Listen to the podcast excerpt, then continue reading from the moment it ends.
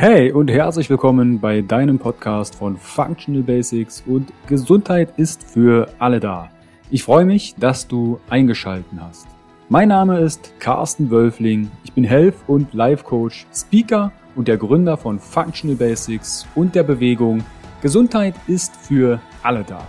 Functional Basics vereint dir die besten und effizientesten Werkzeuge, erprobte Schritte und authentische Experten aus verschiedenen Fach- und Lebensbereichen, sodass du deine Ziele nachhaltig erfolgreich erreichst und das Leben erlebst, was du dir wünschst. Erhalte die richtigen Tools und Impulse und kreiere gemeinsam, entspannt und flexibel Schritt für Schritt deine Basis für mehr natürliche Gesundheit, Entfaltung deiner Persönlichkeit, mehr Bewusstsein und Lebensfülle. Functional Basics ist quasi dein Fundament, um richtig gesund, glücklich alt zu werden.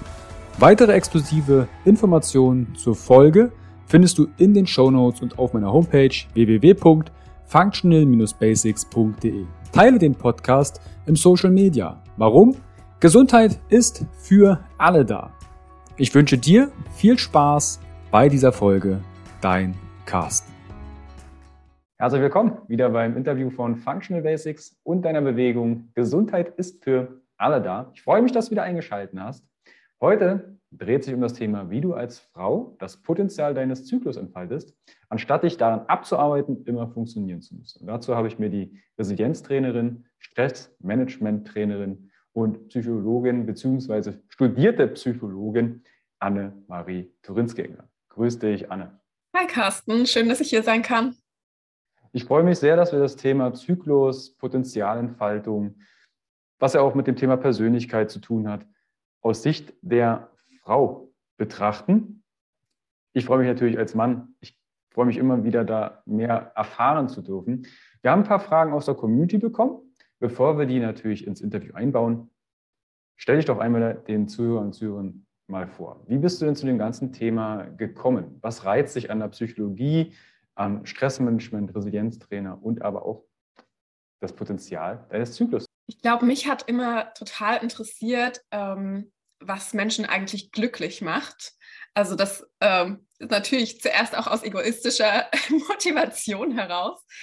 Ähm, und dann habe ich ähm, natürlich während des Studiums, aber auch schon vorher in der Schule und beim Arbeiten gemerkt, ähm, es gibt einfach, also sehr oft ist es so, dass wir uns unter einen totalen Leistungsdruck setzen und uns auch, also wir werden auch von der Gesellschaft unter diesen Leistungsdruck gesetzt. Und das ist meistens überhaupt nicht gesund, ne? Dieser Stress ähm, macht total viele Menschen krank und auch ich bin in Prüfungszeiten zum Beispiel regelmäßig krank geworden. Und da habe ich angefangen zu suchen nach den nach Dingen, ähm, wie ich da besser mit mir umgehen kann, besser für mich sorgen kann, damit ich da nicht immer krank werde oder damit es mir einfach nicht nicht schlecht geht. Ähm, und dann, ähm, also ich habe mich ja weitergebildet als Resilienztrainerin, Stressmanagement-Trainerin und habe dann in der Arbeit festgestellt, dass aber Frauen bei den Themen nochmal ein bisschen was anderes brauchen, eben weil wir diesen Zyklus haben und deswegen in unterschiedlichen Phasen des Zyklus unterschiedliche Hormone eine Rolle spielen und wir dann halt auch andere Sachen brauchen, damit es uns gut geht. Wenn du sagst, also zum einen das Thema Stress, das wird dann auch auf dem Zyklus und bei den Frauen scheinbar unterschiedlich wahrgenommen. Wie würdest du denn als erstes glücklich definieren? Weil du hast gesagt, was macht Menschen mhm. glücklich? Was macht dich glücklich und was ja. bringt vielleicht deine Klientinnen mit? das ist eine total gute Frage. Hatte, glaube ich, lange diese Illusion, dass ich so jeden Tag total energiegeladen und voller Vorfreude aufwache und, total, und in meinen Tag starte und habe dann mit der Zeit gemerkt, dass es leider ein ähm, bisschen unrealistisch ist. ähm, weil gerade durch diesen Zyklus gibt es einfach Phasen, wo mehr Energie da ist oder weniger Energie da ist. Und für mich hat dieses Glücklichsein jetzt viel mehr Facetten bekommen. Ne? Also es gibt dieses total ähm, energiegeladene, leicht hibbelige, ähm, ne, freudige Glück. Und dann gibt es aber auch so ein, wie so einen inneren Frieden, würde ich das jetzt vielleicht nennen. Also, dass man einfach zufrieden mit sich ist, entspannt und okay auch damit, wenn man vielleicht gerade nicht viel Energie hat, aber es ist einfach trotzdem okay so. Und das kann auch eine Form von Glück sein, also so eine andere Facette von Wohlbefinden. Mhm. Ja. Ich, höre gerade raus, das ist vielleicht auch eine, ich denke mal, eine Aufgabe vielleicht für die Zuhörer, dass mal selbst zu definieren, was macht für mich glücklich aus. Ist gar nicht so einfach, so ein, so ein Wort, so ein, ich nenne es mal abstraktes Wort, zu definieren. Weil woran würde ich denn erkennen, dass ich glücklich bin, wenn ich gar nicht weiß, was für mich glücklich sein bedeutet? Jetzt ja. hast du gesagt, was mit Energie und dass es Leistungsdruck von außen gibt. Lass uns mal auf den Zyklus eingehen. Für, für die jetzt zuhören und irgendwie beim Biounterricht rausgeguckt haben, kannst du einmal ganz kurz nochmal den weiblichen Zyklus vielleicht auch aus der emotionalen Sicht erklären. Jetzt nicht biologisch mhm. mit Eisprung und Co. Das kann sich der eine oder andere vielleicht im Biobuch noch nachlesen. Ja. Aber mit dem Energiehaushalt, das ist vielleicht äh, sehr, sehr spannend an der Stelle.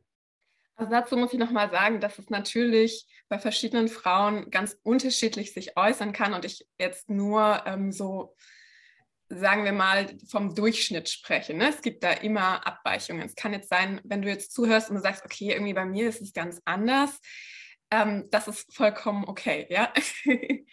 ähm, aber im Allgemeinen ist es bei vielen Frauen so, ähm, dass wir starten, also ich unterteile den Zyklus in vier Phasen. Wir starten meistens mit der Menstruationsphase, weil die einfach am einfachsten zu bemerken ist, wenn sie losgeht. Und das ist häufig eine Phase, ähm, wo, die, also wo man wenig Energie hat, sich mehr zurückziehen will, sich ausruhen will. Ne? Manche haben auch Schmerzen oder ziemlich viele haben Schmerzen und ähm, es ist einfach genau die Zeit, wo ich vielleicht eher im Bett liegen will, schlafen will, vielleicht auch, ähm, was da auch viel passiert ist, dass ich mich reflektieren kann, mein Leben reflektieren kann und schauen kann, okay, wie, also bin ich eigentlich noch auf dem richtigen Pfad gerade, ne? Ähm, mit dem, was ich gerade mache. Dann, manch, bei manchen Frauen ist es schon während der Periode, steigt dann so langsam das Energielevel wieder an, bei den meisten dann zumindest, wenn die Periode vorbei ist. Ähm, genau, und da ähm, ist es dann so, dass so nach und nach man wieder mehr Energie bekommt, Lust hat, Neues auszuprobieren, so in der, äh, bis es dann zum Eisprung kommt. Das ist ähm, dann bei manchen so die Hochphase, wo sie Lust haben, auch am sozialsten zu sein und auch in dieser Phase vielleicht auch mehr Lust haben auf Sex, weil in der Phase sind wir fruchtbar. Von daher ist es biologisch gesehen relativ sinnvoll, dass wir da Lust auf Sex haben. Ähm, wenn der Eisprung vorbei ist, dann geht es bei vielen auch wieder so langsam ein bisschen mit der Energie ein bisschen, ja, ich würde jetzt sagen, bergab. Also zumindest sind wir nicht mehr so total im krassen ähm, Machen. Und wenn es Richtung Periode wieder geht, haben wir vielleicht auch wieder mehr Lust, uns ein bisschen zurückzuziehen, auszuruhen. Und ja, durch diese, diese Qualitäten kommt es da manchmal auch ein bisschen zu mehr Konflikten, ne? weil in dieser Phase sind wir durch das Progesteron wieder mehr also sind wir uns mehr unserer eigenen Bedürfnisse be bewusst. Und ähm, da kommt es dann deswegen auch mehr zu Konflikten, weil wir die klarer haben, während ähm, in den vorigen Phasen haben wir viel mehr Östrogen und das führt dazu, dass wir viel sozialer sind, viel mehr ähm, auf andere auch achten. Ja. Also ein bisschen vorm oder beim Eisprung eher extrovertiert mhm. und dann Richtung Menstruation in die Innenkehr. Ich, ich kenne das noch so mit diesen einzelnen Jahreszeiten. Ne? Die Menstruation ist ja, wieder Winter, genau. dann Frühjahr, Sommer, Herbst. Und ja. was sind denn das für Qualitäten, wenn du jetzt sagst, okay, zum einen haben wir mehr Energie, jetzt spreche ich schon von wir, Na, ihr wisst, wie ich es meine. Ja. Wenn man mehr Energie und weniger Energie, was dann für weitere Qualitäten, weil du sagst, da sind Konfliktpotenziale mit drin. Mhm. Also genau das mit dem äh, Jahreszeiten ist eine super Metapher dafür. Und wenn ich es jetzt, wenn ich es jetzt richtig verstehe, ist deine Frage, ähm, warum es da zu mehr Konflikten kommen kann in manchen Phasen? Ja, zum einen einmal, genau, also immer das Konfliktpotenzial. Ähm, wieso entstehen da Konflikte? Und was können wir mhm. vielleicht davon lernen und mitnehmen? Aber auch, welche Qualitäten stecken denn hinter diesen einzelnen Phasen? Also welchen Vorteil, welchen Benefit habe ich, wenn ich mich zum Beispiel zurückziehe? Okay, evolutionär mhm. wissen wir, Eisprung, ich bin sehr sozial, ich habe vielleicht mehr Sex, dass ich äh, mhm. die Art erhalte. Das ist jetzt sehr, sehr simpel runtergebrochen. Aber ne, meine Zuhörer wissen inzwischen, was ich damit meine. Welche Qualitäten stecken da noch dahinter, hinter den einzelnen Phasen? Mhm. Ähm, ja, total viel. Also es ist, ähm, es, wenn wir mal bei deiner Metapher bleiben von den Jahreszeiten. Ne? Frühling ist so die Zeit des Neubeginns. Da habe ich vielleicht viele neue Ideen, kann Sachen brainstormen, neue Projekte starten, neue Sachen ausprobieren, vielleicht mal in ein Museum gehen oder zu einer Band oder irgendwas, ähm, wo ich einfach Lust habe, was Neues auszuprobieren.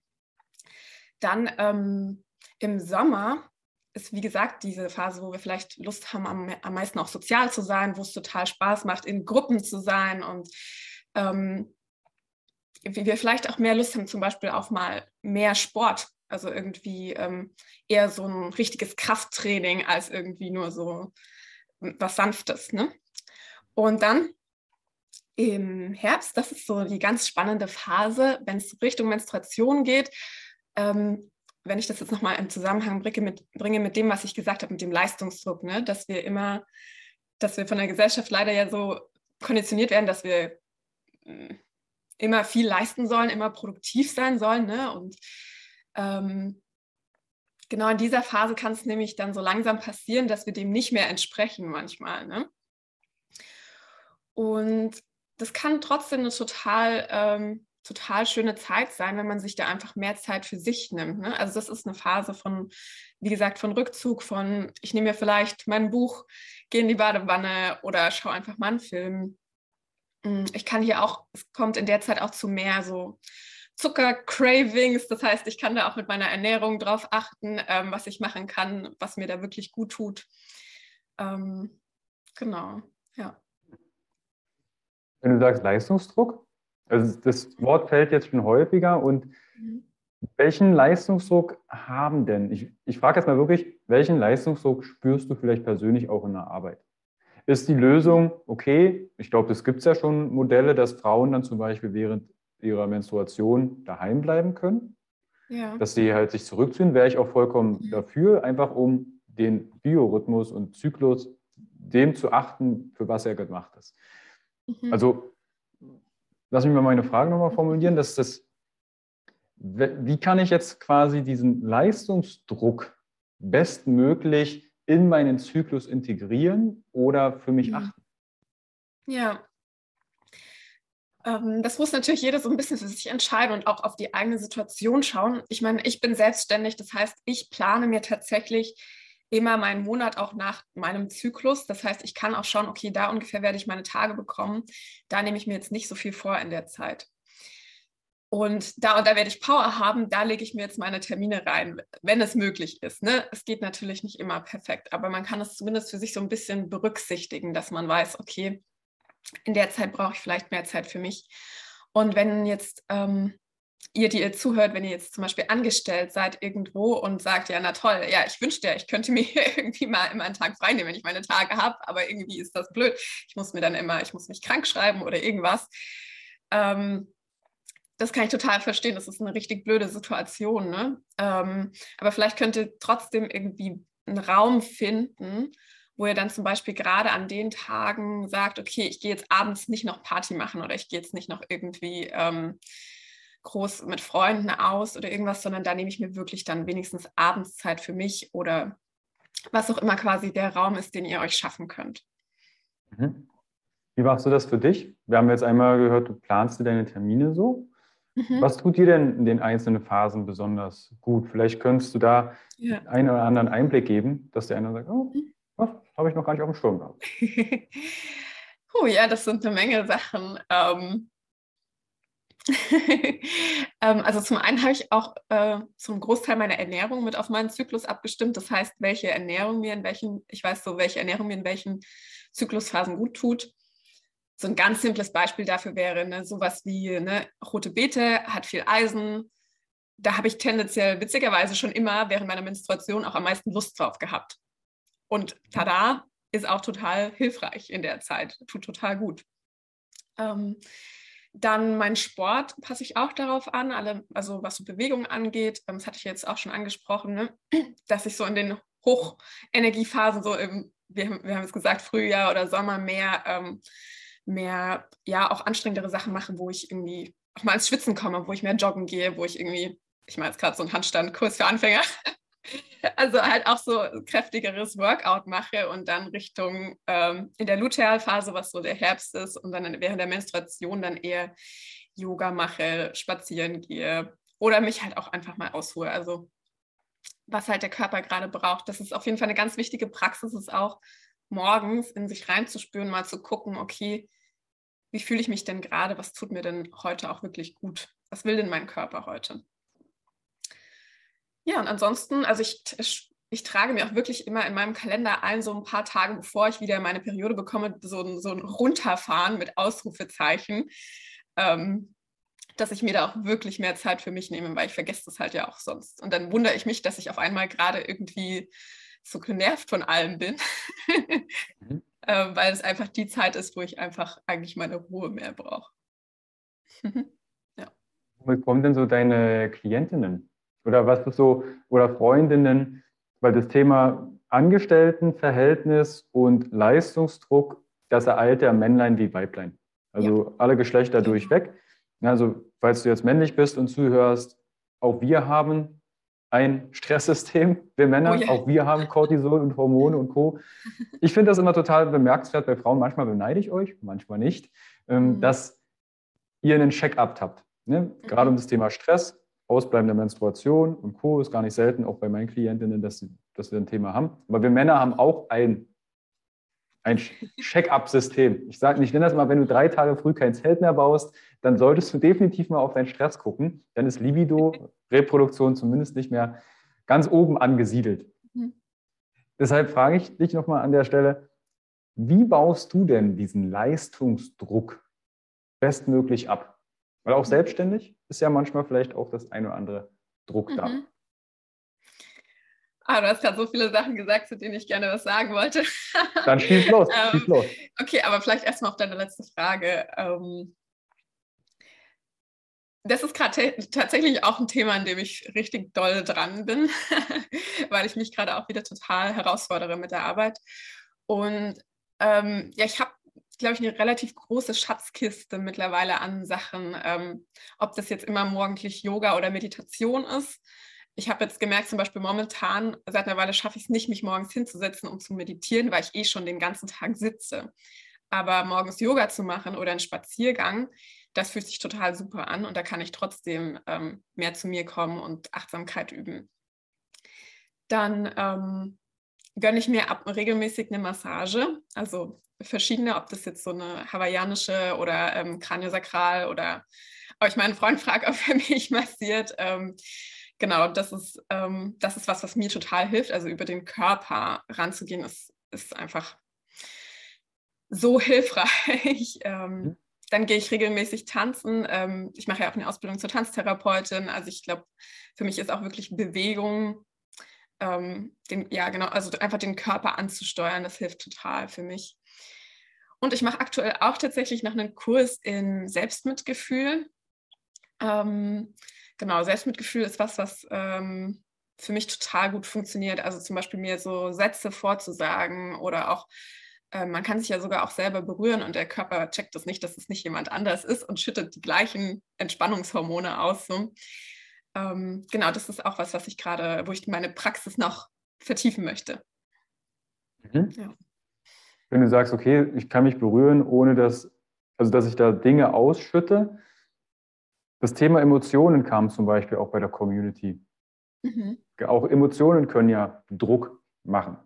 Angst, ja. Sorgen, Wut und Co. Das eine Frage aus der Community zum Beispiel, überwältigende Gefühle. Wie mhm. kann ich damit umgehen? Gerade wenn ich im Leistungsdruck bin und ah, ich schaffe das nicht und Mhm. Wie kann ich denn, was wäre so dein, dein Impuls zu überwältigen ja. Gefühlen? ähm, das eine ist schon was, was du gerade gesagt hast. Ne? Häufig haben wir ein Gefühl und dann haben wir einen Widerstand gegen dieses Gefühl. Also wir sagen, okay, jetzt ist dieses Gefühl da, aber ich will es nicht haben. Ich will jetzt nicht traurig sein, ich will nicht wütend sein, ich will keine Angst haben, es soll bitte weggehen. und dann tun wir erstmal alles, um es zu verdrängen, uns abzulenken. Und das kann für einen Moment auch okay sein, weil es uns vielleicht in dem Moment wirklich überfordert. Aber irgendwann wächst es vielleicht so an und wird wie so ein schwerer Rucksack, den wir mit uns rumtragen. Und es ist auch einfach sehr leidvoll. Also man sagt ja, ähm, Leid ist Schmerz plus Widerstand. Also der Schmerz an sich ist vielleicht gar nicht so schlimm, wenn man ihn einfach fühlt. Und erst durch den Widerstand dagegen wird es wirklich leidvoll. Und man sagt immer so schön, ähm, you cannot heal what you cannot feel. Also du kannst äh, nur das, was du fühlen kannst, auch heilen. Und ähm, da bin ich zu einem Großteil auch eine Verfechterin, also dass es sinnvoll ist, auch zu lernen, wie kann ich denn Gefühle fühlen, wie kann ich sie ausdrücken. Aber es ist auch ganz wichtig, auch zu lernen, sie zu regulieren und zu sagen, okay, bis zu welchem Grad kann ich das denn jetzt gerade fühlen und wo, ab wo überfordert es mich, ab wo wird es irgendwie destruktiv. Ne?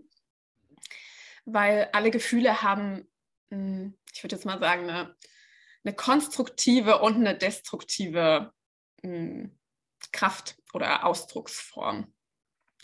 Und da gibt es ja eine Menge Möglichkeiten. Also da, ich könnte jetzt noch auf jede Emotion einzeln eingehen, was da jetzt, wie man mit welchem eingehen kann. Es gibt da super viele ähm, Möglichkeiten. Ich habe zum Beispiel meine Bachelorarbeit auch zur Emotionsregulation geschrieben und mich privat mega viel damit beschäftigt, dass wenn ich jetzt einmal anfange, dann höre ich nicht mehr auf, glaube ich. Ah, aber vielleicht können wir, vielleicht können wir äh, zwei Emotionen rausnehmen. Vielleicht so gängige, wo du auch in der Bachelorarbeit gemerkt hast, warte mal, die sind gar nicht so selten. Und da haben wir ein Thema, diese zu regulieren. alle Emotionen sind nicht so selten. also wir haben ja alle alle. mhm. Aber dann schmeiße ich mal in den Raum Traurigkeit. Ich würde vielleicht ähm, ähm, Emotionen nehmen, die man jetzt nicht so häufig auf der Straße sieht oder die auch nicht so häufig thematisiert werden. Mhm. Wo vielleicht auch der eine oder andere Glaubenssatz dahinter steht, ich darf nicht traurig sein, ich darf nicht wütend sein. Lass uns ja. mal Traurigkeit mhm. nehmen. Mhm. Ja, total gut. Ähm, ich würde zuerst mal auf das, das mit dem verbinden, was ich gerade schon gesagt habe. Ne? Also Traurigkeit kann in dem Moment, wo wir es nicht zulassen und diese, die Traurigkeit irgendwie überhand nimmt, kann es ja zu Depressionen führen und zu einer Passivität. Und das ist meistens das, was wir halt nicht wollen. Und deswegen wir sagen, oh nee, mh, hm, Traurigkeit, mh, hm, schwieriges Thema. Ne? Mhm. Ähm, auf der anderen Seite, das, was quasi das so ein Potenzial ist, was hinter Traurigkeit liegt, ist, dass es uns hilft, Dinge loszulassen. Also auch Dinge zu akzeptieren und loszulassen, die vielleicht nicht gut für uns gelaufen sind oder so. Und ähm, ich glaube, jeder Mensch hat so Emotionen, die ihm eher leicht fallen oder eher schwer fallen.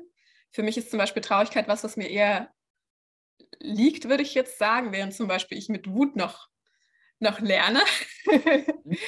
ähm, und genau, wenn man das, äh, wenn man nicht weiß, wie man, wie man zum Beispiel trauern soll, da kann man total viel machen. Ne? Also richtig Trauerrituale, um Sachen auch loslassen zu können. Ich meine, es ist ja nicht umsonst so, dass wir diese Rituale haben, wenn zum Beispiel jemand verstirbt. Sowas wie, dass wir schwarz tragen oder uns treffen in Gemeinschaft. Also es gibt da ja einfach viele Sachen, die uns helfen können in dieser Trauerarbeit. Weil das will ich euch auch mitgeben. Also mit Emotionen zu arbeiten ist richtig Arbeit. Das ist, das braucht Energie. Also wenn ihr merkt, okay, ich bin gerade in einem Trauerprozess und ich bin einfach total fertig, glaubt mir, es ist, das ist normal. Emotionen sind harte Arbeit. Ich hatte zum Thema Trauer mal ein Interview mit Maria Förster, das verlinke ich in die Shownotes gern. Da sprechen wir nur über Trau Trauerarbeit.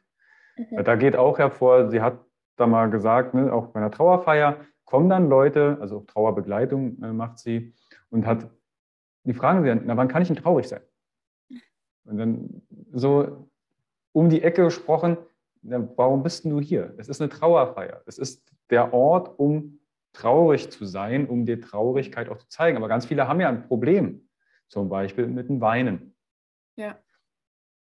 Jetzt hast du gesagt, Depressionen könnten vielleicht auch von angestauter Traurigkeit, wenn ich sie nicht zeige, hervortreten. Mhm.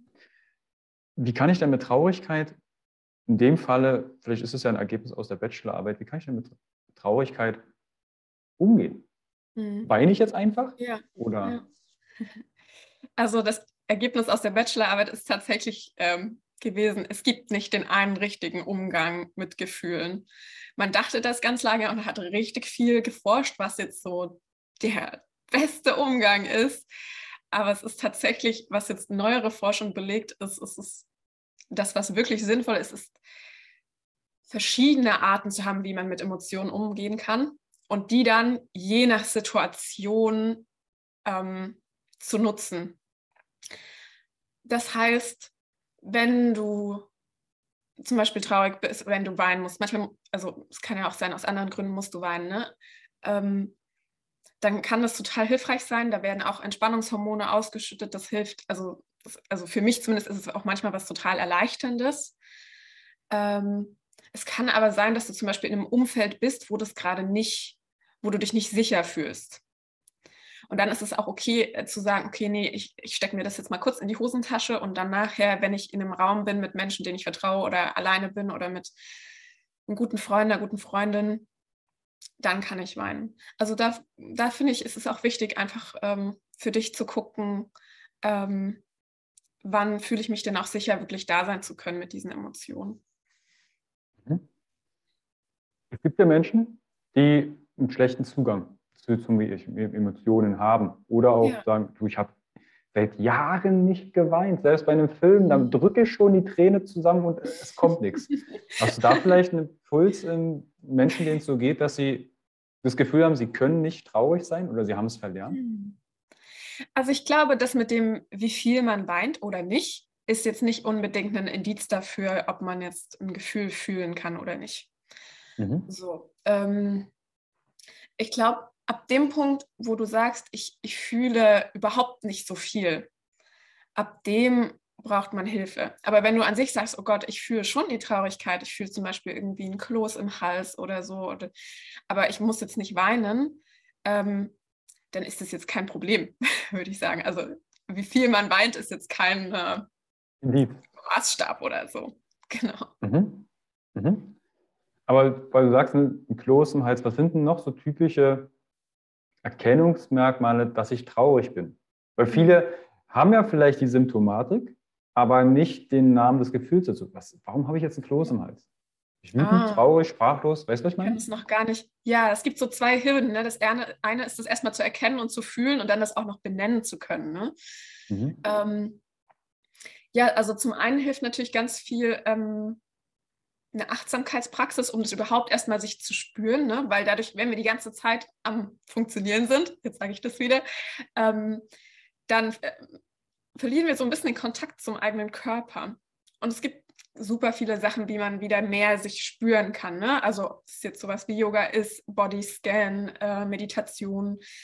Jetzt habe ich natürlich schon sowas gesagt wie Tanzen, Meditation, was so meine, ähm, meine Wege sind. Aber das kann auch andere sein. Es kann auch irgendwie ein Kampf, kann eine Kampfkunst sein, es kann alles Mögliche an Sport sein, ähm, alles Mögliche an Achtsamkeitspraxen. Ähm, also das kann helfen, es einfach sich wieder mehr zu spüren. Und dann, ähm, ja, man kann sich ja auch damit beschäftigen, zu sagen, okay, wie sieht denn ein trauriger Mensch aus? Ne? Wenn ich jetzt mal überlege, was macht das bei mir so für, für den Puls, wenn ich an, an Traurigkeit denke? Das ist so ein zusammenziehen, eher Schultern hängen lassen, der Kopf, äh, den Kopf hängen lassen. Ne? So sagen wir auch, lass den Kopf nicht hängen, ne? den Kopf hängen lassen. Ähm, vielleicht auch ein bisschen mehr Kälte. Ähm, ja, ich glaube, das, sind so, das ist so, woran ich Traurigkeit noch mit festmachen würde. Es kann aber auch. Viele. Ja. Hm? Was wolltest du sagen? ich ich kenne wirklich ähm, inzwischen viele Menschen. Mir ging es auch viele Jahre so, dass ich keinen Zugang oder gedacht hätte, keinen Zugang zu meinen Emotionen zu haben. Ich konnte sie mhm. benennen, aber ich konnte die körperliche Reaktion überhaupt nicht da verbinden. Mhm. Vielleicht geht es ja dem einen oder anderen auch so, dass er da ein Thema hat oder hatte. Ja, damit mhm. bist du auf jeden Fall nicht alleine. Ja. Aber, aber würdest du das mit dem Leistungsdruck erklären, dass wir einfach dieses Gefühl für unseren Körper verlieren? Mhm. Welche Achtsams Achtsamkeitspraxis, was der Bodyscan oder Meditation und Co. Wo, wenn du jetzt ein, ein Schulfach kreieren könntest und sagst, okay, ich möchte Achtsamkeit Kindern beibringen. Was wären so deine Top 3 Achtsamkeitsübungen, wo du sagst, das sollte jeder auf dem Schirm haben? Hm. Wow, das ist eine, eine gute Frage. Ähm, hm. Also ich habe jetzt jahrelange Meditationserfahrung und ähm, von dem, was ich kenne, ist natürlich sowas wie die Atemmeditation einfach was, was man immer machen kann, was sehr einfach zugänglich ist. Oder eben auch der Bodyscan. Und das, was, wovon, wo ich gerade noch aktuell halt totaler Fan bin, sind auch diese ähm, Selbstmitgefühlsübungen. Also wo ich lerne, mir selbst auch liebevoll zu begegnen. Genau. Und liebevoll mit mir selbst zu sprechen. ja. Ich glaube, achtsame Sprache ist auch was, was, was ich total ähm, hilfreich finde. Ne? Meinst du jetzt achtsame Sprache mit mir selbst oder achtsame Sprache gegenüber anderen? Wie, wie würde eine mhm. achtsame Sprache beides. denn ausschauen? Ja, beides, auf jeden Fall. ich glaube, hier die gewaltfreie Kommunikation ist auf jeden Fall ein super Beispiel dafür. Also ähm, oft ist es ja so, wenn wir liebevoll und achtsam mit uns selber umgehen, dann fällt es uns auch leichter, das mit anderen zu tun. Und ähm, ja, ich glaube, achtsam ist, wenn man erstmal sich bewusst von dem ist, was in einem passiert und das benennt. Also sagen wir ne, zum Beispiel, ne, ich bin traurig oder da ist Müdigkeit oder da ist ähm, was auch immer, Stress, Wut, Angst, Freude. ähm, und das zu benennen und dann da liebevoll drauf zu schauen mit, ähm, was brauche ich denn vielleicht jetzt?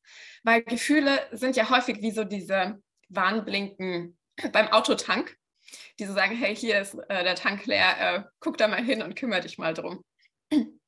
Genau, und das ähm, dann da sich liebevoll drum zu kümmern. Ja. Ich glaube, manche kleben dann einfach nur ein Pflaster drauf, wenn es blinkt. ja, Wie die, das stimmt. TÜV-Leuchte. Oh nee, das muss ich erstmal abkleben. Ich komme bestimmt noch ein paar Meter. Und dann ja. kann es halt auch passieren, dass die Leute krank werden. Genau. Ja, total. Häufig verfallen Menschen dann auch in Suchtmechanismen und ähm, ja, machen Sachen, die ihnen eigentlich nicht wirklich gut tun. Was für, ich sag mal, Mechanismen zeigen so deine Klientinnen, Klienten? Also vielleicht fühlt sich, fühlt sich jemand angesprochen, ah ja, Suchtverhalten. Was könnte jetzt so ein Suchtverhalten sein? Ist es jetzt so wie, wie Rauchen oder auch ja, Sport auch. kann ja eine Sucht sein? Auch das. Im Was Grunde ja alles, im Grunde ja alles, was äh, so Dopamin ausschüttet, kann irgendwann auch zu einer Sucht werden, wenn man es übertrieben quasi macht und es einem nicht mehr gut tut. Also Sport an sich würde ich immer sagen, ist eine total tolle Sache. Aber in dem Moment, wo draußen, weiß ich nicht, ein Tornado wütet und du jetzt trotzdem noch rausgehst, ist halt nicht so gut. Oder in dem Moment, wo du eine schlimme Verletzung hast und dann trotzdem weitermachst, ist nicht so gut, ne? Mhm. Und es können ganz viele Sachen sein. Bei vielen Menschen ist es auch Essen. Es kann auch das ähm, andauernde Serie schauen sein. Es kann auch Sexualität sein. Ne? Also Sexualität ist was total Tolles. Aber in dem Moment, wo ich es eigentlich nur mache, um mich nicht fühlen zu müssen, oder also aus so einem Suchtmechanismus und so einem Drang heraus, ist nicht mehr so gut. Ähm, es können auch noch die, also so die klassischen Drogen, würde ich jetzt mal sagen, sein. Ähm, natürlich auch Rauchen, Alkohol. Ja, genau. Also Kompensation, um nicht meinem Körper nah zu sein oder Bedürfnisse, die nicht gestillt werden, anderweitig zu stillen. Genau, ja. Also sagen wir, ich fühle mich irgendwie alleine, ich wünschte mir eigentlich gekuschelt zu werden oder so und stattdessen esse ich jetzt halt ganz viel Schokolade. Ja. Das ist ja weit übergreifend, sei es jetzt emotionales Essen. Und auch eine Frage, die ich manchmal im Coaching, wenn es angebracht ist, stelle, ist, eine, welche, wenn dein Bedürfnis nicht gestillt wird, mein Partner hört mir nicht zu, ich fühle mich dann allein, tritt dann ein Suchtverhalten auf. Und dann kann es mal passieren, ach du Heimatland. Ich ja. gehe dann jedes Mal laufen und seitdem ich, äh, könnte die Achillessehenschmerz vielleicht damit zu tun hat, weil, mein, weil ich mich alleine fühle in, in dem Dasein meines Partners oder meiner Partnerin. Ja. Vielleicht. Ja, das sind dann manchmal die ein oder anderen Erkenntnisse. Oder auch daraus. Klassiker sind auch äh, Computerspiele spielen. Ähm, genau, also es gibt viele Sachen, die zu Suchtmechanismen werden können. Ja. ja. Es ist natürlich schwierig dann für einen Süchtling zu erkennen, bin ich gerade schon in einer Sucht, weil das wird ja mhm. häufig dann abgestritten. Ja, total. Ja, na, die Frage ist, leidest du darunter? Ne? Leidet dein Leben im mhm allgemein darunter. Und das ist, also steht es deinen eigentlichen Zielen im Wege in, in, deinem Leben. Also wenn du dein Leben nur damit verbringen willst, das zu machen, und äh, dann ist es vielleicht an sich ganz okay. Ähm, mhm. Ja, aber vielleicht hast du ja eigentlich andere Ziele in deinem Leben und die kannst du dadurch halt nicht erreichen. Ja. Lass uns aber auf den Zyklus zurückkommen, dass wir hier die Frau in den Mittelpunkt rücken dürfen. Und zwar hatte ich im Vorgespräch auch gemeint, gerade das Thema Potenzialentfaltung bei der Frau. Mhm. Jahrelang, ich, ich spreche es mal aus, unterdrückt, ich, ich will es nicht in Fesseln gehalten, aber es, wir leben ja jetzt in einer Zeit, wo die Frauen viel besser ihr Potenzial entfalten können, als vielleicht vor 30 Jahren, 50 Jahren, 100 Jahren und Co. Und ich höre in den Interviews immer wieder raus, dass wir Männer jetzt nicht so unschuldig daran sein könnten. Deshalb würde ich gerne erfahren, was können wir als Männer besser machen, sodass die Frauen bestmöglich in ihr Potenzial, also diese Gespräche habe ich auch in der Beziehung immer wieder. Ne, das, mhm. Wir entwickeln uns unterschiedlich in verschiedenen Bereichen, in unterschiedlichen Tempis. Aber wie können wir als Mann bestmöglich das Fundament, die Basis kreieren, dass die Frau sich entfalten kann? Mhm. Also zum einen möchte ich an dieser Stelle nochmal betonen, dass es mir wichtig ist, dass es so eine gewisse, also dass es in der Beziehung darum geht, dass beide ihr Potenzial entfalten können. Und klar, wenn sich einer entscheidet, für eine Weile den anderen nur zu supporten oder so, dann ist das super schön. Ähm, aber im Grunde ähm, finde ich, sollte es so wie soll ich sagen, es muss nicht ausgeglichen sein im Sinne von jeder macht genau das Gleiche für den anderen, das ergibt nicht so viel Sinn, aber schon, dass beide aufeinander eingehen. Ne? Ähm, und jetzt kann ich natürlich erstmal von mir sprechen als Frau und mit diesem Zyklus-Thema. Ne? Es ist schon mal total super, wenn mein Partner eine gewisse Awareness, ein Bewusstsein dafür hat, dass ich diesen Zyklus habe und sich auch so ein bisschen dafür interessiert. Aber das ist allgemein toll, wenn sich Leute interessieren dafür, was man braucht, ne? wie es einem geht, was man braucht. Und ähm, also für mich ist es total super, ähm, wenn mein Partner weiß, ha, okay, ähm, jetzt müsste es vielleicht ungefähr in der Phase sein, vielleicht ist es, äh, tut dir deswegen jetzt das gerade gut. Und dann auch ähm, mit darauf eingeht. Aber das ist ganz allgemein, also ne, dass er darauf eingeht, wenn ich gerade meinen Rückzug brauche, dass das okay ist, ähm, zum Beispiel. Ne? Das könnte total hilfreich sein. Ähm, und ansonsten ist es aber wirklich allgemeine humanistische äh, Sachen, ne? dass man versucht, sich zuzuhören und versucht auch ähm, Raum zu geben für die Gefühle, die gerade da sind und gegenseitig darauf hört, okay, was, was braucht denn mein Gegenüber? Wie kann ich vielleicht dazu beitragen, ihr Leben zu bereichern oder sein Leben zu bereichern. Ja. Ich glaube, das ist ungefähr. Oh, eine Sache, die ich auf jeden Fall richtig, äh, eine richtig spannende Beziehungsdynamik ist ganz oft, dass ähm, eine Person äußert sich über ein Problem, was ich sage jetzt mal sie hat, und ähm, er will sofort eine Lösung finden. Und wir sagen, ah, okay, du hast dieses Problem, ja, kannst du doch das und das machen. ähm, das ist jetzt ein bisschen klischeemäßig. Ich, also genau, ich denke aber auch wirklich an ein Beispiel, hm, was ich kenne. Also ich spreche von einem Beispiel, was ich kenne. Das kann auch von den Rollen unterschiedlich ähm, anders verteilt sein. Ne?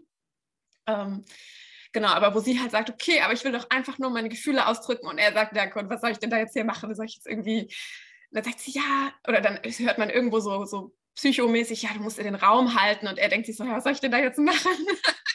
Das Fenster aufmachen? Willst du eine Tür aufmachen? Ja, was, genau. Wie kann ich den Raum halten hier? und ähm, ist ganz, ein ganz cooles Bild, was mein Partner dafür hat. Ist, er stellt sich vor, als wäre ich quasi wie so eine Zahnpastatube und in mir, also die so prall gefüllt mit Gefühlen und ich will sie quasi rausdrücken.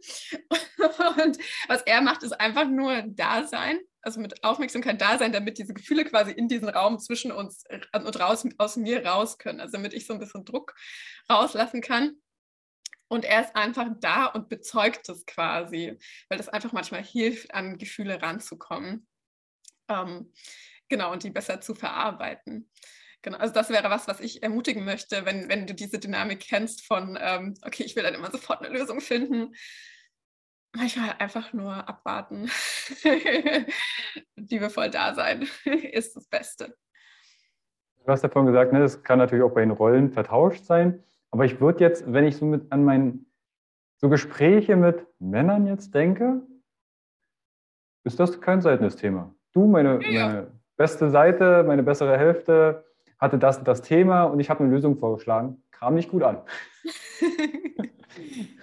das macht man dann drei, vier Mal und dann merkst du, ach, und deshalb bist du heute bei mir und nicht bei deiner Freundin. Hm. Also das ähm, gerade diese lösungsorientierte hat ja auch in gewisser Weise was Leistungsdruckmäßiges. Ne? Wir müssen immer ja. sofort eine Lösung haben, aber nicht diesen Prozess zu genießen. Deshalb finde ich diesen Impuls wahnsinnig spannend. Jetzt hast du diese Metapher mit der Zahnpastatube gebracht. Was kann jetzt jemand vielleicht aus der Zahnpastatuben-Metapher mitnehmen, wenn es nächsten Mal zu solch einer Situation kommt? Mhm. Als die Person, die die Zahnpastatube ist oder als das Gegenüber? Als das Gegenüber. Ich glaube, das Gegenüber, dass man schnell mal einen Ratschlag parat hat oder eine Lösung und ja, mach das doch so und so, ja. das will ja die Person in dem Moment nicht hören. Mhm. Sind wir mal ehrlich. Das also genau, in dem Moment meistens nicht, manchmal später vielleicht dann schon. Also wenn erstmal so quasi, wenn man so Gefühle ausgedrückt hat, dann ist man vielleicht irgendwann auch wieder offen dafür und dann kann es auch hilfreich sein, aber in dem Moment erstmal nicht. Und ähm, ich, ich, kenn, ich bin auch immer wieder in der Position, wo ich irgendwie jetzt denke, oh, ich habe hier, ich habe eigentlich die Lösung, ich weiß genau, was du machen musst. ähm, und es ist ja dann auch so ein, man hat ja auch so einen Drang, das jetzt irgendwie da helfen zu wollen. Ne? Und ähm, also zum einen kann es total hilfreich sein, einfach zu fragen, hier, ich habe eine Idee, willst du es gerade hören? Ähm, und ansonsten auch mal zu beobachten, warum will ich denn das unbedingt wegmachen gerade? Also ich meine, wenn ich sage, okay, jetzt mal meinem Partner geht es schlecht ähm, und ich möchte sofort ähm, eine Lösung finden, damit es ihr wieder besser geht oder ihm wieder besser geht, dann liegt es ja auch daran, dass ich vielleicht ein bisschen mitleide und dass ich eine Spiegelneurone, das heißt, meinem Gegenüber drückt Gefühle aus und ich merke, okay, jetzt, jetzt spüre ich das auch so ein bisschen. Ne? Und das, ne, das kann einfach sein, dass wir das bei uns selber halt auf keinen Fall fühlen wollen und deswegen sagen, okay, komm, bitte sei schnell wieder okay, damit ich das nicht auch äh, fühlen muss. Ähm, und genau, umso mehr man okay ist, auch mit seinen eigenen Gefühlen, umso einfacher ist es auch einer anderen Person Raum zu halten. Also ich merke mittlerweile so, wenn jemand in meinem Umfeld weint oder Gefühle äußert oder stinkwütend ist oder irgendwo drauf hat oder so, klar ist, es ist so, es kann anstrengend werden mit der Zeit, aber die meiste Zeit finde ich es echt einfach okay und denke mir so, ja, voll gut, immer raus damit. ähm, also, ne, man muss auch so eine Haltung kultivieren von nicht zu sehr mitleiden, sondern ähm, liebevoll dabei sein. Ja. ja. Ich glaube, dieses Thema habe ich für jemanden Empathie und weiß, okay, das ist ja ähnlich auch im Coaching. So würde ich es jetzt vergleichen, wenn jetzt ein Gegenüber jemand anfängt zu weinen oder auch ein Thema hat, was man vielleicht selbst schon hatte oder triggert, dass man dann nicht in diesen emotionalen Strudel reinfällt, sondern eine gewisse Distanz, und das ist vielleicht das ist, was du am Anfang meintest, emotionale Regulation, dass, dass ich weiß, okay, ich reagiere mit Empathie mhm. und setze mich jetzt nicht hin und, und wir weinen gemeinsam und äh, beklagen die Welt. das kann auch mal hilfreich sein. Also da bin ich wieder an dem Punkt, es gibt nicht den einen mhm. richtigen Weg. Manchmal ist gemeinsam weinen, gemeinsam klagen total, also total heilsam. Ja. Manchmal braucht man ja auch diese, oder ist es total wohltuend, von außen die Bestätigung zu bekommen, es ist wirklich schlimm, was mir gerade passiert ist, zum Beispiel. Ne? Wenn andere das auch traurig macht oder wütend macht, dann ist es ja auch so, ne, stimmt, ja. es ist schon wirklich gerechtfertigt, dass ich mich jetzt so fühle. Ne?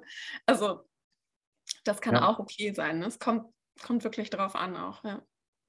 ja, das, was du gerade sagst, auch zu benennen, gerade wenn es um Paardynamiken oder auch mit Menschen in anderen Konstellationen, Eltern zum Beispiel, ähm, ja, die eigenen Eltern dürfen auch mal scheiße sein. Und sprechen wir das nie aus. Ne? Ich bin wütend auf meine Eltern. Ja, was sind denn deine Eltern in dem Moment für dich? Ja, das sind richtig eklige Monster. Oder deine Partnerin, dein Partner. Was denkst du in dem Moment darüber? Was ist denn deine Partnerin, dein Partner dafür? Ein richtiger Arsch. Ein richtiger Arsch. Du denkst, okay, du musst es ihm ja nicht sagen, aber das, das denkst du ja darüber. Und das ja, dürfen wir halt auch uns mal wichtig. vor Augen führen. Mhm. Da sind wir wieder an den Seiten, wo wir sagen, das sind Seiten von mir selber. So will ich natürlich eigentlich nicht sein. Ich will ja nicht jemanden beschimpfen. Ich will ja irgendwie nicht wütend sein. Also ich bin ja so äh, inner peace und alles und ja. so ist es aber halt nicht. Die, die anderen Teile gehört auch, gehören auch dazu und es ist total wichtig, sie zu mit einzubinden. Und da kommen wir auch, also da kann ich auch wieder den Bogen schlagen zu dem Zyklus-Thema. Ne?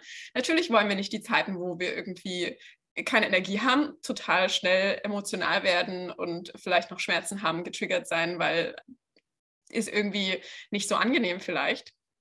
Aber auch in denen steckt ein Potenzial und auch da können wir ähm, gut mit umgehen lernen, sodass es uns auch damit gut geht.